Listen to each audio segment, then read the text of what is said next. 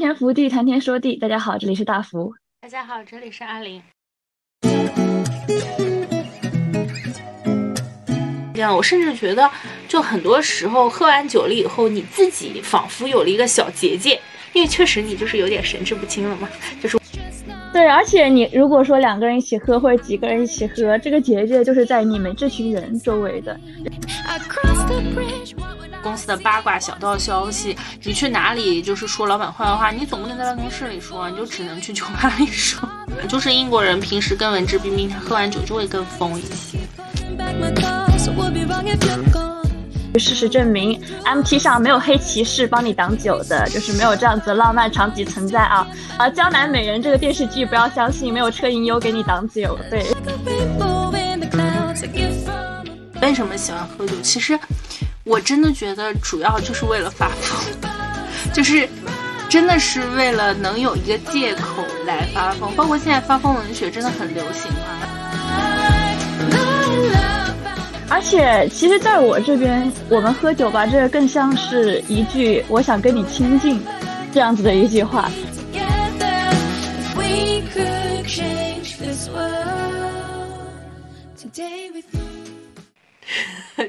现在呢，就是我手边拿着一罐青岛啤酒，哇，好传统的中国式啤酒。然后阿玲呢？哦，我是拿了一个 Mediterranean Tonic Water。哎，我也不知道有什么区别，反正就是拿了一杯金汤力，然后兑了一点，呃，gin，就是最简单的 gin tonic。就是中国时间早上的九点，我我在喝青岛啤酒。然后，所以这一期我们的主题是讲酒。对，为什么我们喜欢喝酒？酒为什么好喝？其实这个主题我们在等于是在大纲上写了很久了，虽然我们后面也没写什么大纲，但是这个主题就放了很久，是因为 我和阿林是属于那种都特别喜欢，我们算是特别喜欢喝酒的人吗？但其实就是我觉得相比酒本身而言，我们其实更喜欢它的是那种氛围，对，喜欢。喜欢就是微醺的那种，对微醺的那种感觉。对，其实我实话说到现在，我没有找到一款酒会会让我觉得它比奶茶好喝，它比咖啡拿铁好喝，就是没有一款酒是这样的。所以说，嗯，站在喝酒的层面上，我并没有很爱喝酒，就是会有还不错的酒吧，但是我并没有，并不会有让我觉得，呃，就是喝到了以后觉得。如果他喝不醉，也愿意喝的酒，其实我到现在还没有找到，可能我还没有开启我就是大酒鬼的开关吧。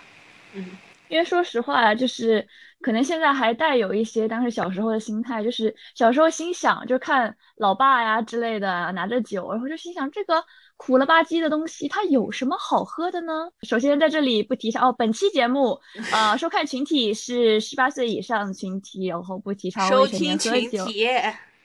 对对，收听群体，然后不提倡呃未成年喝酒。对，首先在这里 提醒，温馨提醒一下。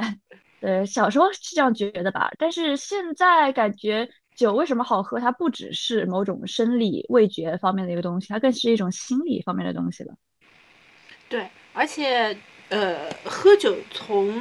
每一个展开，就是你把这个酒铺到桌上，我们开始喝，它整个是一种营造的氛围，以及。喝喝完酒之后，你自己的那种哎微醺的感觉，确实是让人会比较迷恋的啊，是一个东西。就是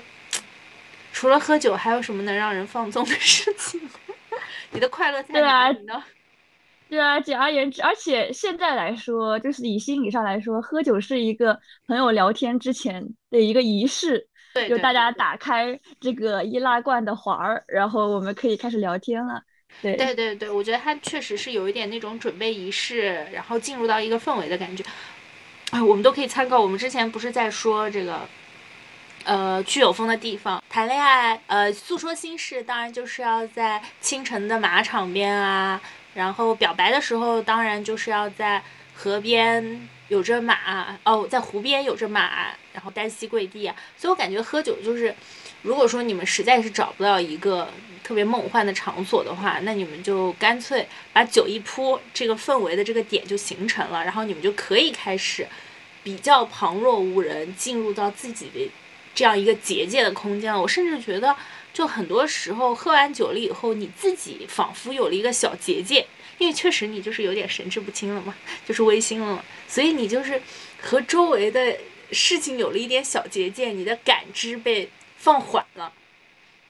对，而且你如果说两个人一起喝，或者几个人一起喝，这个结界就是在你们这群人周围的。就像你刚才说的，谈恋爱的话，你跟另外一个人的碰杯之类的，然后你们可能都微信的状态下，会更大胆一些。对，类似于你会更想去碰他一下呀之类的，这些都是因为喝酒之后微醺产生的一种酒精产生的结界效果吧？怎么说呢？当然，就是喝完酒了以后做一些不好的事情，我们肯定是不提倡的，不要破坏公物啊！不要。我说的泡没很，你破坏了我的浪漫意境。但是，但是，但是，有时候就是你可以用酒做借口来做一些自己平时不。一直想做却不敢做的事情嘛，其实我觉得本身就是这样的，就是酒它没有错，你知道吗？就是做就是喝完酒办坏事的人，都是因为他们平时内心的念头太过邪恶了。这都是欲，这都是贪欲。对对对对对，回来回来，我们我们现在聊一聊，我觉得可以说一说呃，不同国家就是我们看到的酒的文化，这里比较限于青年人喝酒嘛。就是如果是年纪比较大的这个族群，我们还没有打入哈，可以。对，而且说实话，老爸的酒桌文化到现在我们还不是很，就是 很 不是很能理解，对，不是很能理解。说实话，那我们因为因为。对，因为我们俩不是之前也是从美国留学嘛，然后到现在阿林去了英国，然后我之前在韩国，然后以及现我们都是中国人嘛，所以其实这四个地方的酒桌文化或者说酒类文化，我们都有所就接触吧。要不先从哪开始呢？先从美国开始吧。我们一个一个往回讲嘛。美国人的 party 或者美国人的这种酒，好无聊啊。是的，是的，我是什么呢？我是之前就是在我们学校的食堂打工，当时，然后就是等于是当时的那种食堂一起打工的大哥大姐，他就会邀请你说啊，我们今天晚上可能是周五吧，我们周五晚上有一个 party，我说你要不要来参加呢？当时好像是大一，对我是大一，然后我就觉得啊，好像很有趣的样子，美国人的 party，然后我就去了，对对对，都是当时去了之后，嗯，都是大一的时候被拉过去。对，因为那时候还无知，就后面发现原来原来就是呃中国人聚在一起玩，他不只是因为他们可能想排外或者怎么着，或者想抱团，只是因为说美国人的 party 太无聊了，可能是文化差异，可能真有文化差异，他们可能真的觉得有趣，嗯，然后。大家就是等于是一起聚在一起，然后每个人都手上拿着一个 Target 的红色杯子，哇，这个画面好经典。对对对对。然后开始做一些很无聊的小游戏，特别是我接触了韩国的那种酒桌游戏之后，虽然我也不觉得韩国酒桌游戏有特别有趣吧，但是就是你这样一对比，你更觉得美国的这些小游戏也无聊，以及他们会就是坐在那种沙发上，然后看那种老老的不行的电影。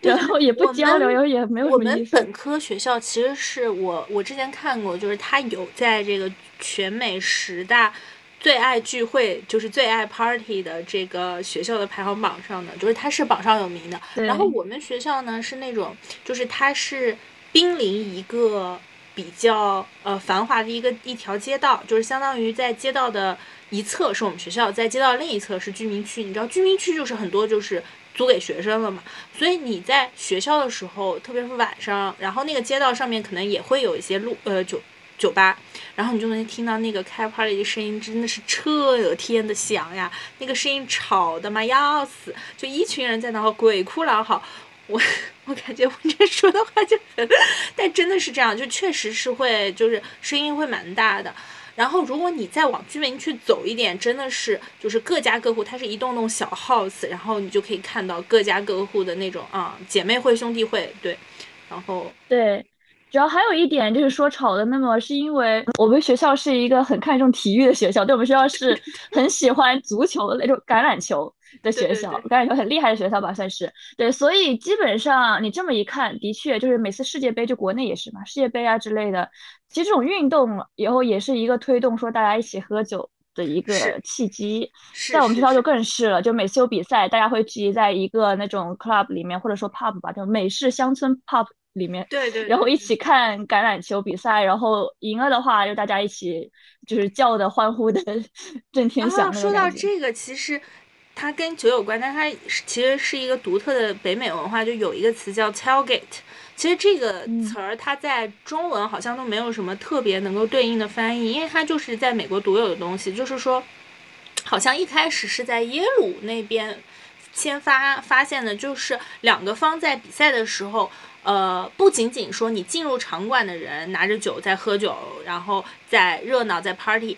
会有一些人，他们把自己的车开到场馆外面，然后在外面搭个帐篷，然后在外面烧烤，然后在外面喝酒，然后再 party。我当时就是很不理解，我就想说，哥，你在家看不是很好吗？你在家有大四 K 大电视，对不对？你非要跑到场馆门口去进行这种活动？但是确实后来发现，就是我们学校在有橄榄球比赛的时候，那个场馆本来已经很大，容纳很多人，那些人可能买不到票或者什么，他们就是还是他们就是想。吃烧烤，因为确实你也不能在场馆里面搭烧烤架子，他们就在外面，真的是排起长龙，水泄不通不通。到时候就是一个很大的，然后充满就是同一种颜色的那种人群海洋，然后呃，反正是一个大型的土嗨 party 吧。对，那时候也会有很多人，就是喝的嗯挺多的，甚至那时候因为那个场馆就在我们我我自己上学的教学楼旁边，然后那个教学楼都会关上，怕有人进来。对，他们确实是会喝到蛮蛮醉的，就大学生不给年轻人卖酒，是到二十一岁。对，这是一种方式。但是其实你刚才说到，就是我们这个大农村的，就美国这个大乡村的这个酒，但是其实我们这个地方当时还有一个挺有意思的东西，就是它不是有一个车嘛？你记不记得？就是它有一个可以大家围坐在一起的车，然后它是中间放酒桶的。啊，你有记得吗？它是观观光项目，有点像是观光项目，或者是歧视本地人。后来我发现世界可能都有，国内是这边就不会有这样子的东西。我感觉它是国内欧美文化里面的一种管制交通的意味。就详细描述一下吧。就是它是一个那种有点像是呃马车或者说观光车一样的这种东西，然后就是大家是等于每个人他底下都有那种骑的，它等于是一个自行车的脚踏板，怎么说呢？自行车的脚踏板对一起骑的这样子一个东西，它但它中间是空，它中间是放的酒，然后大家等于是一边骑一边游历这个小乡镇吧，然后一边喝酒。对我感觉就是国内可能还是人流人流量比较大，所以就是交通比较堵塞，它可能不太允许奇怪的东西上街。但是可以允许奇怪的东西上街的国家好像都可以。就是，嗯，你记不记得我们那边那时候路上有马嘛？然后伦敦路上也有马，然后呃维也纳路上也有马，然后他们就会都有这种地方。我感觉其实是一个性质的，就是一些不是。速度不太快，但不怎么受交通管制的 一些群体吧，好像好像他们呃都会有。美国的美美式的这种的话，其实我感觉大家的酒还是作为一种就是风俗习惯里面的，以及一些个运动的时候。对对对，我甚至觉得英国这边的喝酒喝的比美国疯，可能英国人平常比美国人正经吧，对他们需要喝酒来发疯，这样。英国这边有解禁是吗？一种 对，是英国那种老酒馆，就是其实就是美国那种乡村吧。对，然后英国有这种就看起来比较乡村的吧，然后他们的名字都是历史名人的名字，什么莎士比亚的头啊，亨利八世的脑袋啊，然后对，就是他们会是这种名人的脑袋、什么头啊什么的，装饰也很美式复古或者英式复古的那种木头啊、橡木啊。呃，基本上就是喝啤酒，基本上就过去就给你打啤酒就不错了。然后还有一种就是很厉害的鸡尾酒吧，伦敦算是比较世界上比较鸡尾酒的发明地，然后有比较好的酒吧。但其实酒吧的酒也不贵吧，二三十，嗯，一杯。但是鸡尾酒肯定也不会有人一天喝五杯吧，那样就贵了。然后我觉得伦敦这边的年轻人喝酒其实。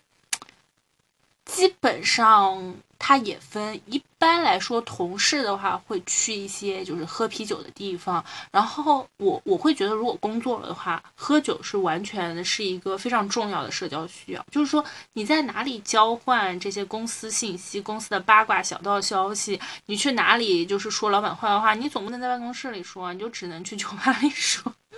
对，然后一般来说，鸡尾酒吧可能更多的是别人约会的地方，呃，两个人朋友之间就很好的朋友之间聚会聊天的地方，因为它会比较私密一些。嗯，那你会觉得就是英国的一些酒文化和美国有什么特别大的区别吗？就除了说，就是英国人真的更能喝，然后英呃英国和美国还是不一样的点，可能英国还是更喜欢足球。嗯，酒吧门口一般都会写足球的比赛的赛事，包括世界杯的时候，我去看了球嘛，我去酒吧里看了球，不是去现场看哈。然后，嗯，我有感受到这个酒吧沸腾。我因为看的是，我也不是什么。大球迷嘛，我根本就不懂世界杯，所以就相当于就是去凑个热闹。那凑热闹肯定要凑决赛的热闹嘛，所以凑热闹的时候发现就是已经没有英国比赛了，就是就看的就是最后一场嘛。然后你就发现这个酒吧的人，你也不知道他们是支持阿根廷还是支持，对，就是几家欢喜几家忧，反正就是对，就是大家都在欢呼，大家都在就是支持，就这个还是蛮有趣的。然后大家都是那种发疯的状态，对，都。都都是这样，就英国的什么球风，球风的什么球迷就是有毛病，是人尽皆知的嘛。然后你就可以看到，确实是这样，就是英国输球了以后，那个地满地的那个就乱七八糟，都是人家喝酒之后做的恶吧？对，嗯，包括其实今年因为英国打的不是很好，就世界杯打的不是很好，所以他就没有那么难过，就是就差一步去。之前就是我在这边留学的时候，嗯，正好我还是在这边上网网课，然后我我我们看的还是转播，就是他他网况不是很好，就我们看的中国人解说嘛，然后他就晚一点，然后点球大战的时候，大概就是听到远处传来声哦，然后我们想说完蛋了，应该是输了，然后第二天的老师的脸色果然不是很好，就是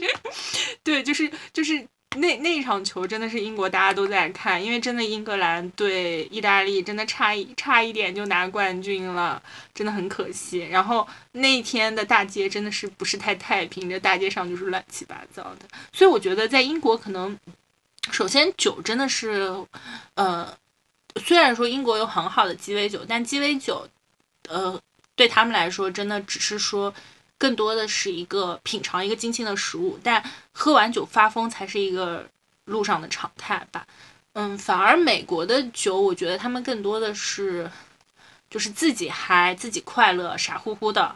对，英国，我觉得美国大众就是你说相比鸡尾酒，大家还是喝啤酒或者说就是烈酒比较多，感觉他们文化里面。对，反正我觉得英国和美国喝酒。哎，整体上来没有什么差别吧，就是英国人平时更文质彬彬，他喝完酒就会更疯一些，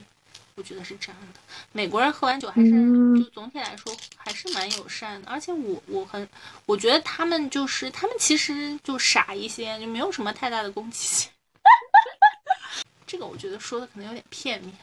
但我总觉得美国喝酒是在喜欢，是给我一种户外的感觉；英国喝酒给我一种室内的感觉。是英国天气太差吗？这个主要是因为我我们待的地方也不同吧。伦敦更偏这种城市的那种，但是我们在美国可是大乡村呢。美国纽约人喝酒可能更有室内的感觉吧。是 是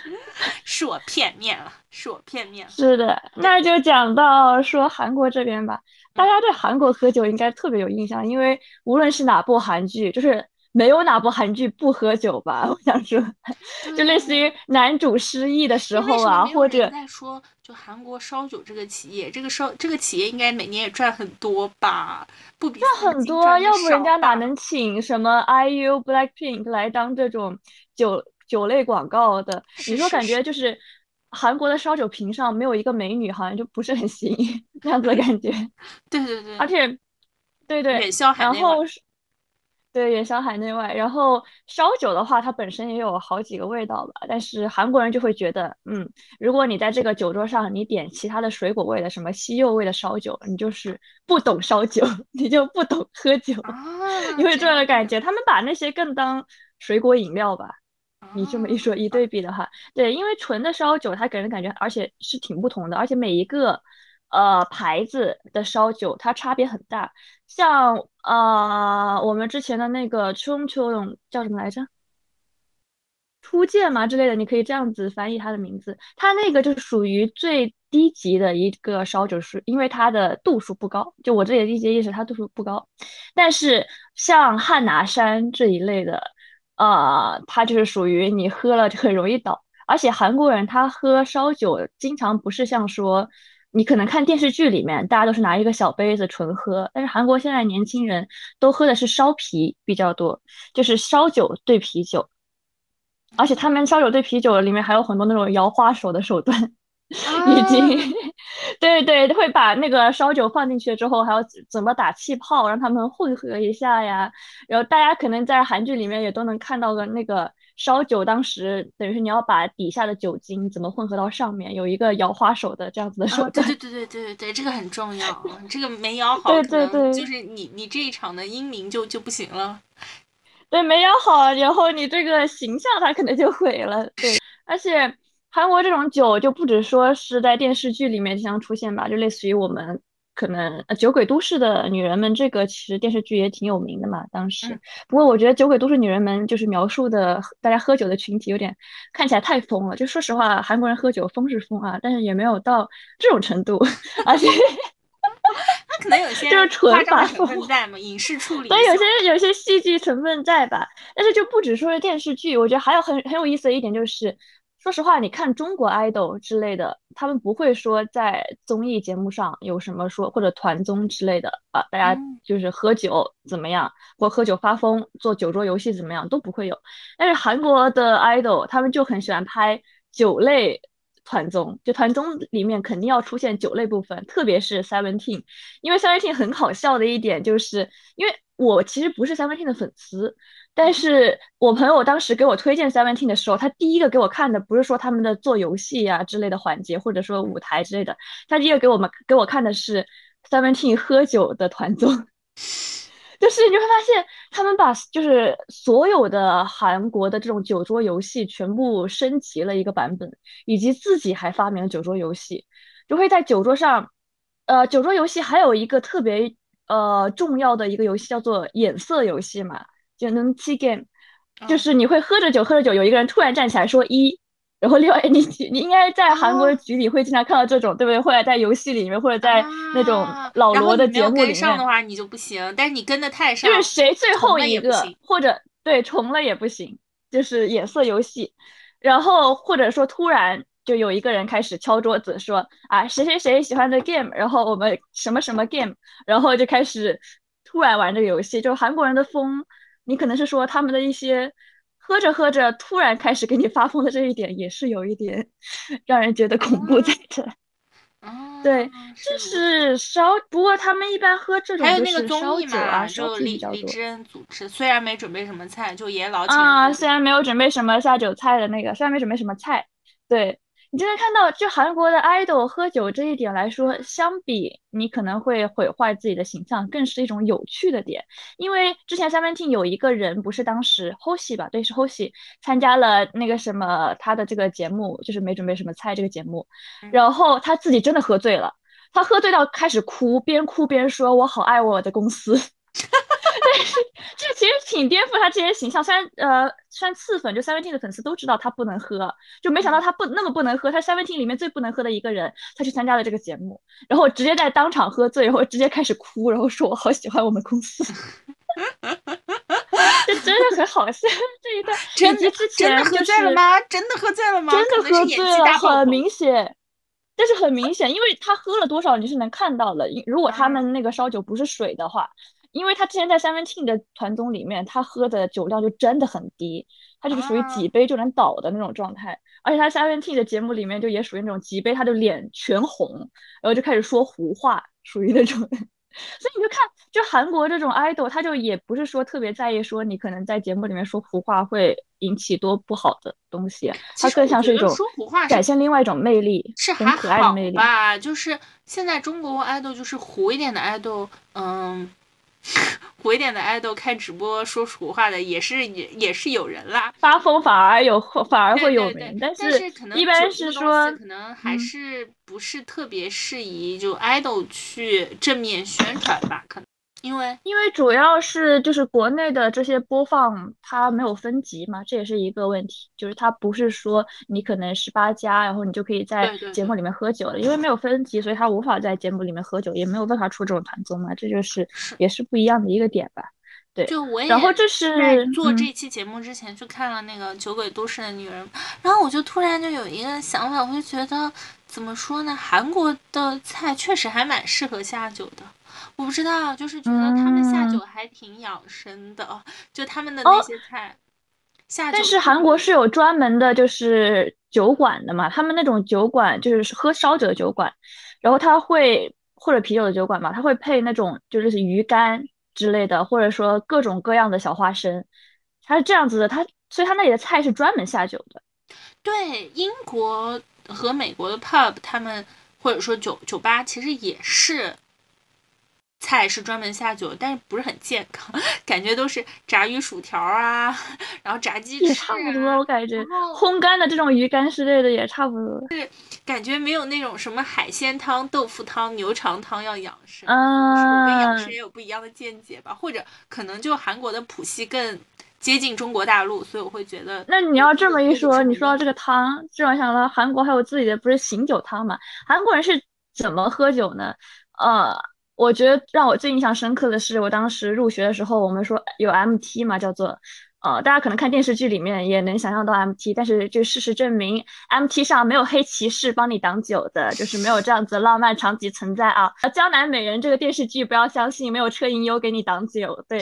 然后，所以 MT 的时候，当时我们是喝了四轮，主要。我们中国人是真的坚持到了最后，我们也就两个中国人，然后坚持到了第四轮，然后直接把韩国人给喝呆了。然后当时是也是喝烧啤嘛，喝到第四轮，我自己反正就是回到家里就是抱着马桶吐了的状态，因为烧啤是真的很伤胃。就首先韩国这个烧酒是比中国的白酒要伤胃很多的，所以它也更容易醉，就是酒的质量不好，可能的确是这样子。你没有办法跟茅台这种东西比。我是会觉得韩国的烧酒更能喝出酒精味儿。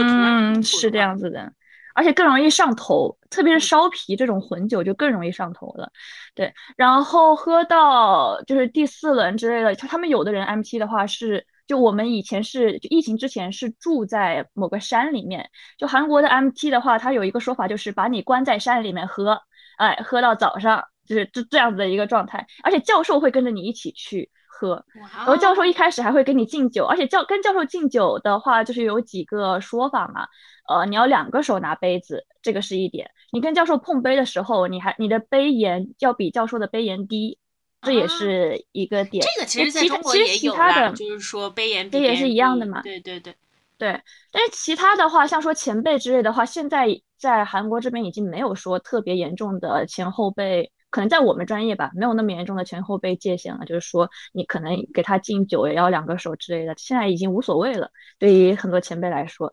然后就很多人是类似于喝到就是凌晨，然后喝到第二天，然后太阳出来了，大家就去喝醒酒汤了。但是有的人呢，就是喝醒酒汤的同时，要再点上一杯烧酒，就是以酒解酒，这是韩国人的喝酒状态，就是喝到第二天早上拿烧酒。韩国人是真的把睡眠净化掉了吗？韩国人真的把睡眠净化掉了，他们血液里流的都是美式。嗯，就是也就是喝完酒，第二天早上再喝杯美式就可以，可以了。对，喝完醒酒汤，喝完就是醒酒的烧酒，然后就去去买美式了。基本上是这样子一个流程。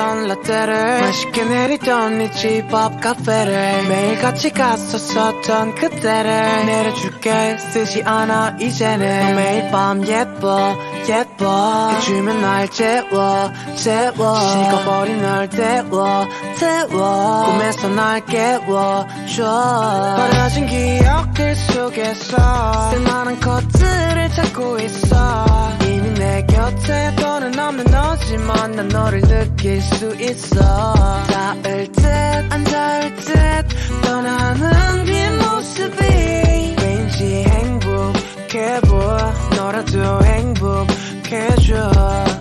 Run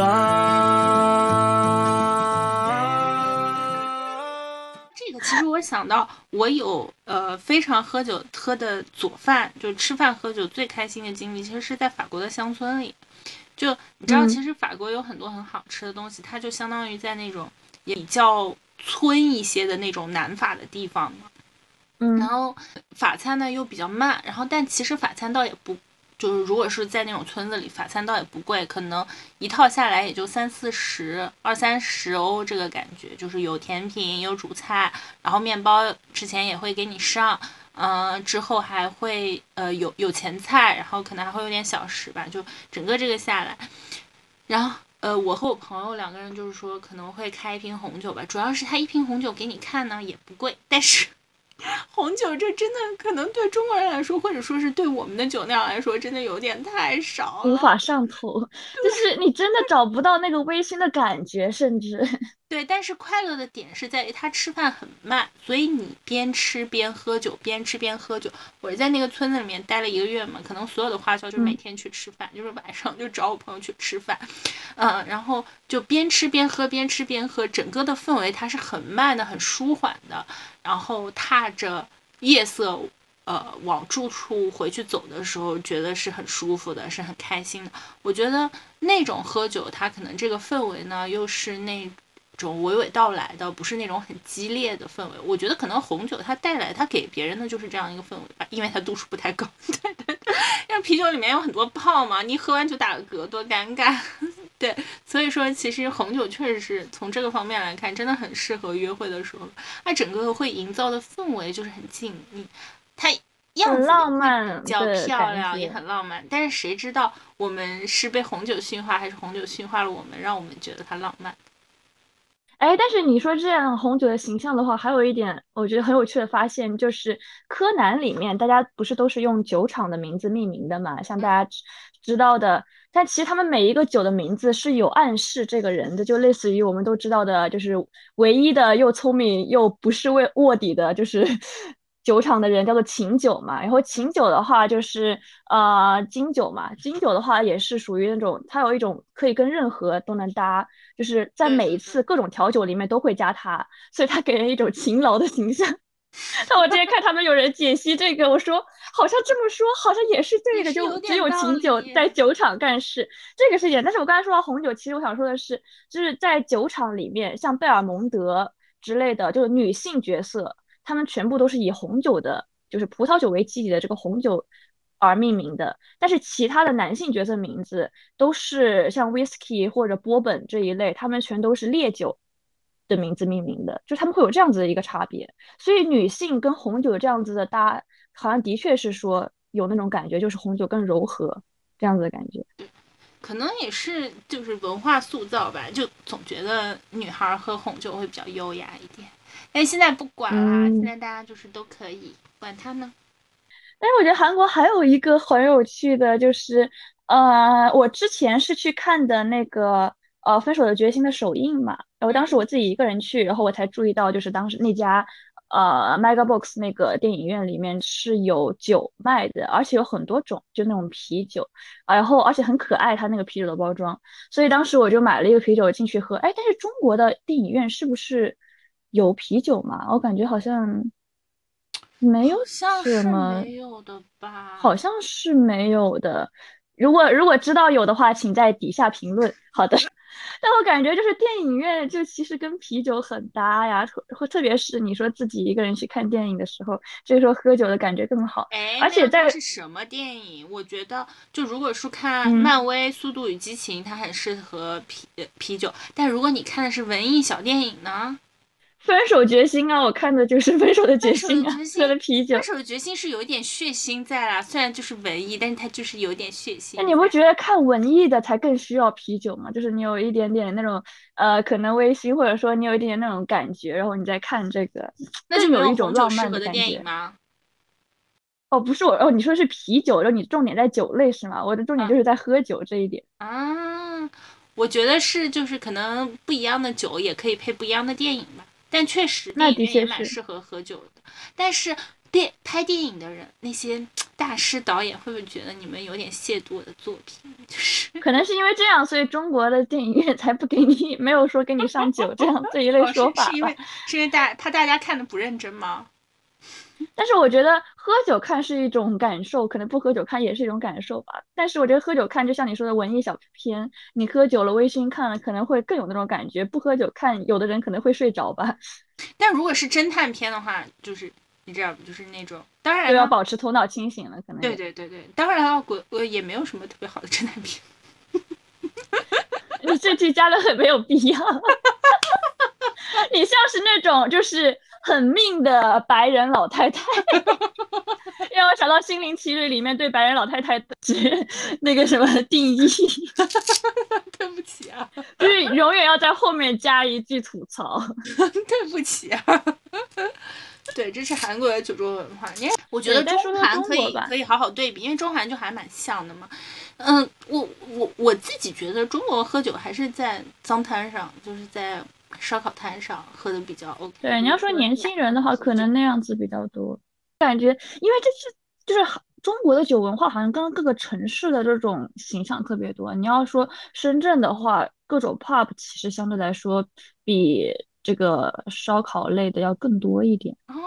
就是它会有各种神奇的 pub，就是各种长长得各种各样神奇的 pub，不是也有那种就是西化，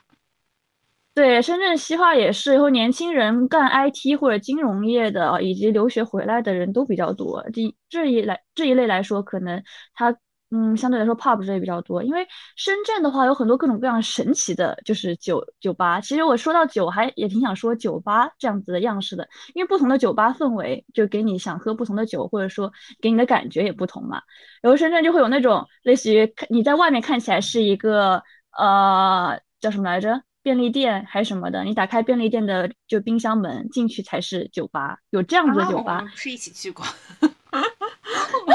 那那那个其实就是仿照这个美国禁酒令产生的嘛，因为当时禁酒令想对藏一些酒吧，对，然后现在大家其实也希望就是说酒吧的门不要那么显眼，这样的话有一但种搞些有趣的东西嘛主要是对。然后这个也有，以及呃，我前几天去的一个酒吧，它是有趣的点在于它的菜单很有趣。其实现在韩国之前也有做那种，就是呃说菜单有什么名字是有各种暗示的嘛。然后这次我去的这个中国深圳的这个酒吧，它也是，它有一个酒名字叫做“白白酒白白，下一个更乖。” 很多这种名字，你知道吗？然后以及各种，它是，所以它其实会让你有一种，就是你可能今天的心情是什么样，你想喝什么样的酒。它还有酒的名叫做生日快乐嘛，它其实这种酒都是跟它的呃，就是类似于基调相关的，就可能白白酒白白这个更就是度数更高，就它是一种分手酒的感觉嘛。就是你可能今天心情是我分手了，我想喝这个酒，就会点这样子。对，对，其实，呃，英国这边也是啦，也差不多，就是它的酒单会时常更换，有这样的比较好玩的酒和比较难找到的入口什么的。但是我还是觉得，嗯、我有时候在想，就比如说日本有这个对吧，孤独的美食家这种日深夜小酒馆，中国有这种东西吗？大家还是。我觉得比较中国的还是烧烤摊儿吧。如果你要说就比较中国的地方呢，比较中国的地方嘛，那你可能的确是烧烤摊这样子，因为中国年轻人相对来说可能晚上更爱吃烧烤吧。是，或者是火锅，但是火锅我总觉得火锅喝的酒一般不是特别多，因为火锅的桌子上一般火锅是第一轮第一摊儿，然后接下来，哎，那你要这么看，我们现在的形式更多是这样子：第一摊是火锅，然后第二摊去网吧，可能在网吧打着的时候就会喝了，然后第三摊是是烧烤，就网吧打完出来饿了，然后开始吃烧烤，然后再喝下一轮，我们会有这样子的。啊，是是是，我我其实觉得，嗯、中国人喝酒吧，如果不是说是那种酒局式喝酒，和朋友一起喝酒的话，嗯、也是那种喝到微醺的感觉，其实不会特别疯。就这一点和英美还挺不一样的，我觉得。那要看人，那看人。你是没有看过，就是别人抱那个电线杆是吗？我有看过，但不一样。我总觉得不一样，就是，嗯、大家会，我觉得中国大家喝酒会默认，如果和朋友喝酒的话，会默认就不要喝太稀里哗啦。但是英国这边喝酒，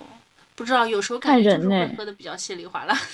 而且特别是，而且特别是因因为首先这样就是，呃，我在韩国的那一帮朋友，就还在韩国的中国人聚会的时候，嗯就是我在韩国那一帮朋友有好几个是山东的，然后或者啊说是比较偏北啊方那一方面的，实这个地域有关。然后好疯，好疯！我跟你说，他们就是对女生不会这样，但是他们对就是男性朋友就是属于那种我一定要把他喝死在这里那种状态。这也算是一种糟粕文化了吧？我有时这是我觉得，我觉得这也是一种糟粕文化了。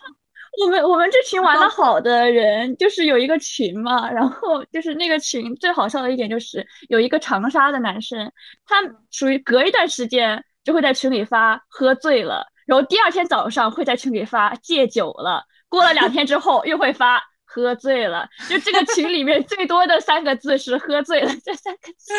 而且第他二多的是戒酒菜又爱喝呀，对他戒酒只能戒两天。就是属于那种你他他戒一个星期再发喝醉了，我们都会说你是怎么了？你有问题？你失恋了还是怎么的？对，其实我我现在其实就是在想，你说大家为什么？我们又回到我们一开始就想讨论的话题，我们为什么喜欢喝酒？其实我真的觉得主要就是为了发疯，就是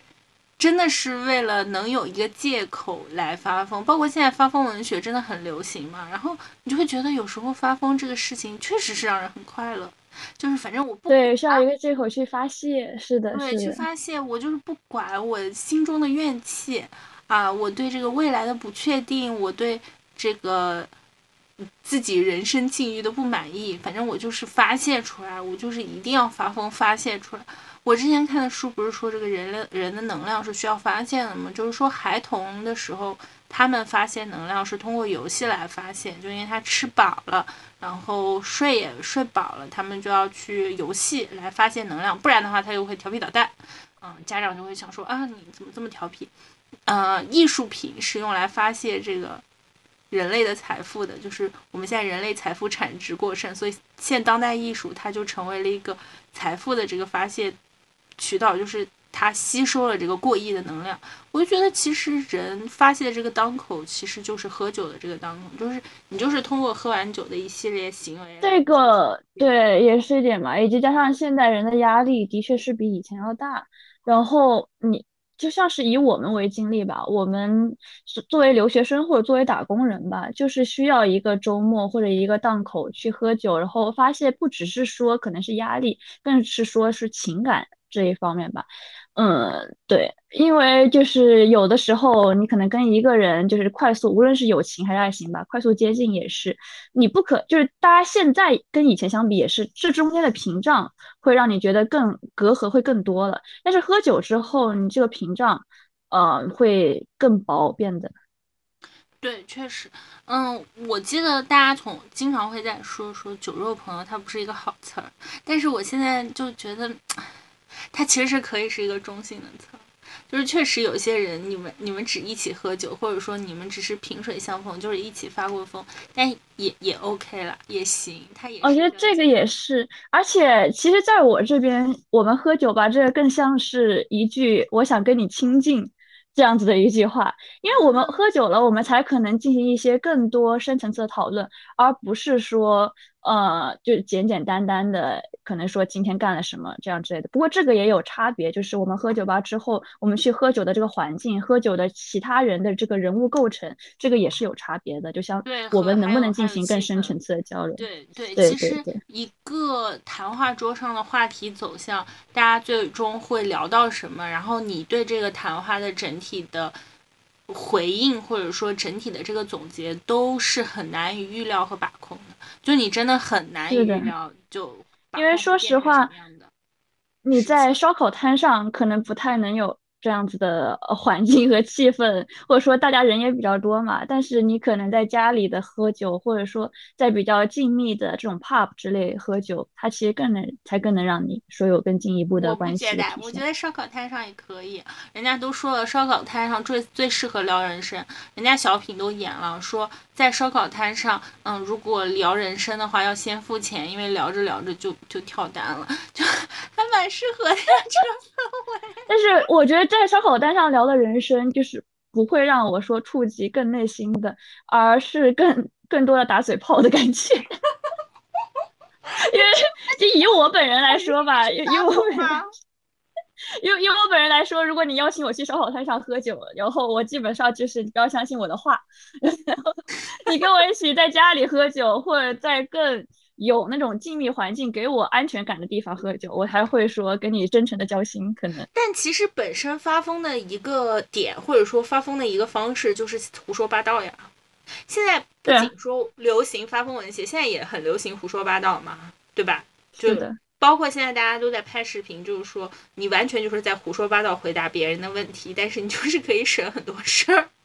对吧？就是说，嗯，对对对对对，所以我就觉得，就比如说街上有人问你递传单说要不要健身，你说我我没钱健身什么，或者说问你要不要买房，你说啊。我负债欠了十个亿，我现在正在失信执行人名单里，就是属于这种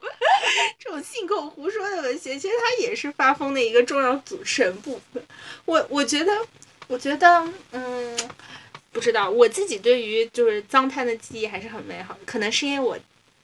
在小我也没说不美好，啊，但是我也没说不美好。我我可能是我我我在小城市，然后我们那边其实没有什么比较豪华或者说很静谧的喝酒的场合，感觉喝酒它就是一个家家家楼下，嗯，然后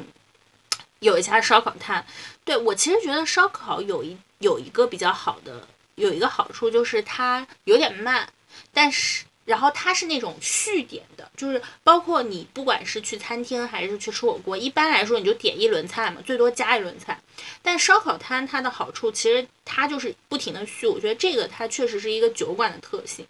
就是你点一点，然后再点一点，然后再点一点，然后吃一点，再喝一点，然后再吃一点，然后再喝一点。我觉得这也是烧烤摊就和酒馆的但是其实 pub 也是这样持子的，就是吃吃 pub 也是这样子，就是吃的东西来说，而且还有一个很有就是很有趣的东西，就是你可以跟 bartender 聊天，然后或者说，其实我很喜欢点那种就是 bartender 的推荐。就是相比于说，可能在菜单上点一个，就是说，哎，你今天给我随便调一个什么什么样，就看他今天的心情所以情。说，你喝的就是然后以这一点来说，啊，等下以这一点来说嗯，以这一点来说，他就是喝的 bartender 的心情嘛。啊，但也有可能你喝的就是当天卖不出去的剩酒，然后 那你就是不要以这种心情去看人家吧。而且你特别是你看，就是日剧以及日本少女漫中，就有很多那种点，就是女主跟 bartender 的聊天，就类似于讲会讲出来她可能今天有什么很伤心或者很累的事情啊，她这也是一某种叙事手法伟。拍的那个电影，就是张嘉佳的小说改的电影，不也是一个在酒吧里喝酒的故事？梁朝伟和 Angelababy 打戏。你要这么一说，就让我想到人家战狼喝的是茅台，战狼电影里面喝的是茅台，人家还有关这种关系在呢，就是必须要喝果酒。对总之呢，酒这个东西就是说，确实喝能让人感觉到快乐。怎么办呢？我真的是越长大越才开始喝酒，因为我小时候真的对酒没有什么爱。喝酒它有一点让你半进入我的这个空间的感觉，就是虽然我没有让你进我家，没有让你就真的对你展现我的私人空间，但是喝酒确实是给你一种我准备跟你卸下一部分的心房畅谈的感觉了。它就是一种，就是我现在感觉就是跟朋友相处真的不能少了酒，然后我跟我不喝酒的朋友相处，我就感觉少了些什么。竟然，呃，现你现在已经到这个程度了吗？我我暂时还没有，我暂时还没有。最后说一下吧，你你觉得就是你你身边有有朋友喝完酒是很可爱的什么举动吗？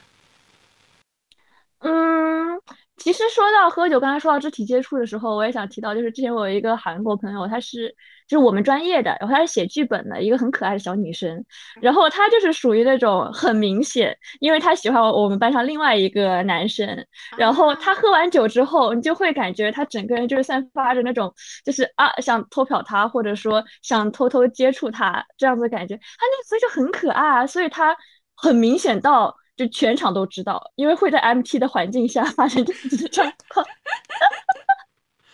后来，所以后来有没有在一起？这个也是一点，而且他就整个人就变得很可爱，他就特别喜欢笑。因为有一次他坐在我旁边，他喝完之后，他就在那里就是就是笑的很可爱，因为他是那种眼睛小小的眯眯，他笑起来就是那种一条缝，但是很可爱。然后就会跟你说啊什么同意啊，然后我们要不要去什么梨泰院呐什么之类的，就特别的可爱。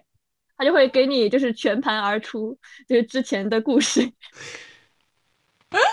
所以他，所以那个爱情故事后来有没有成呢？后来没有成家，因为这个爱情故事怎么说呢，特别的复杂，只有在喝酒之后变得单纯。好的呢，我这边的话好像没有啊。嗯，对，说到这个，其实我发现。就是在我们小的时候，总觉得和朋友去做一件很正式的事情，是一件能够留存在心里的东西。就是说，拯救世界，哦，遵遵守社会规则的事情，我觉得那时候是。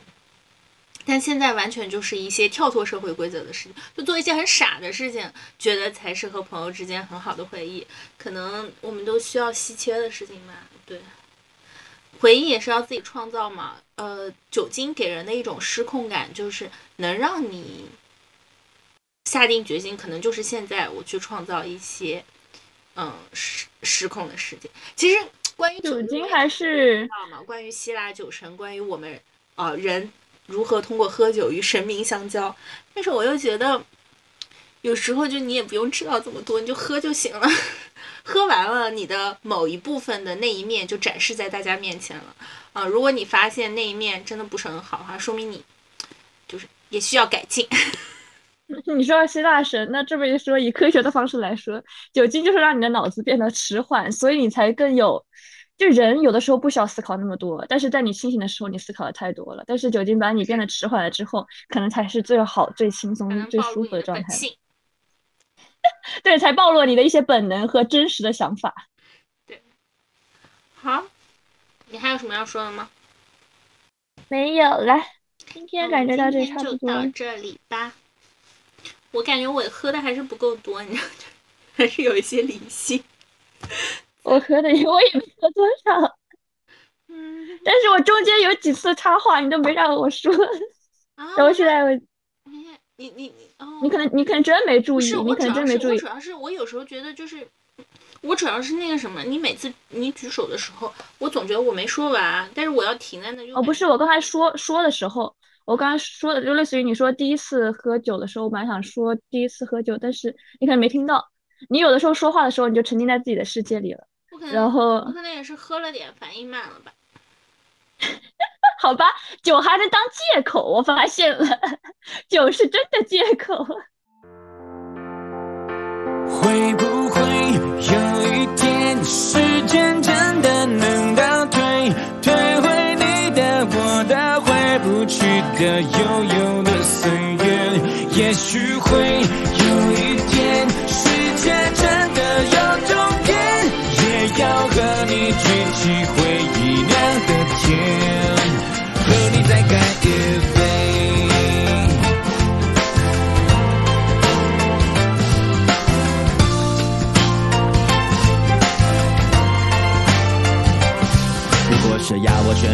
青春那个画面，浮现的那滴眼泪，那片蓝天，那年毕业，那一场边哭边笑还要拥抱是你的脸，想起来可爱可怜可歌可泣，可是多怀念。怀念总是突然怀念不谈条件，当回忆冲破考验，冲出岁月在我眼前，我和你流着汗水，喝着汽水在操场边，说好了无论如何一起走到未来的世界。现在就是那个未来那个世界，为什么你的身边我的身边不是同一边？友情曾像诺亚方舟，这誓言只是我望着海面，但却永远模糊了视线。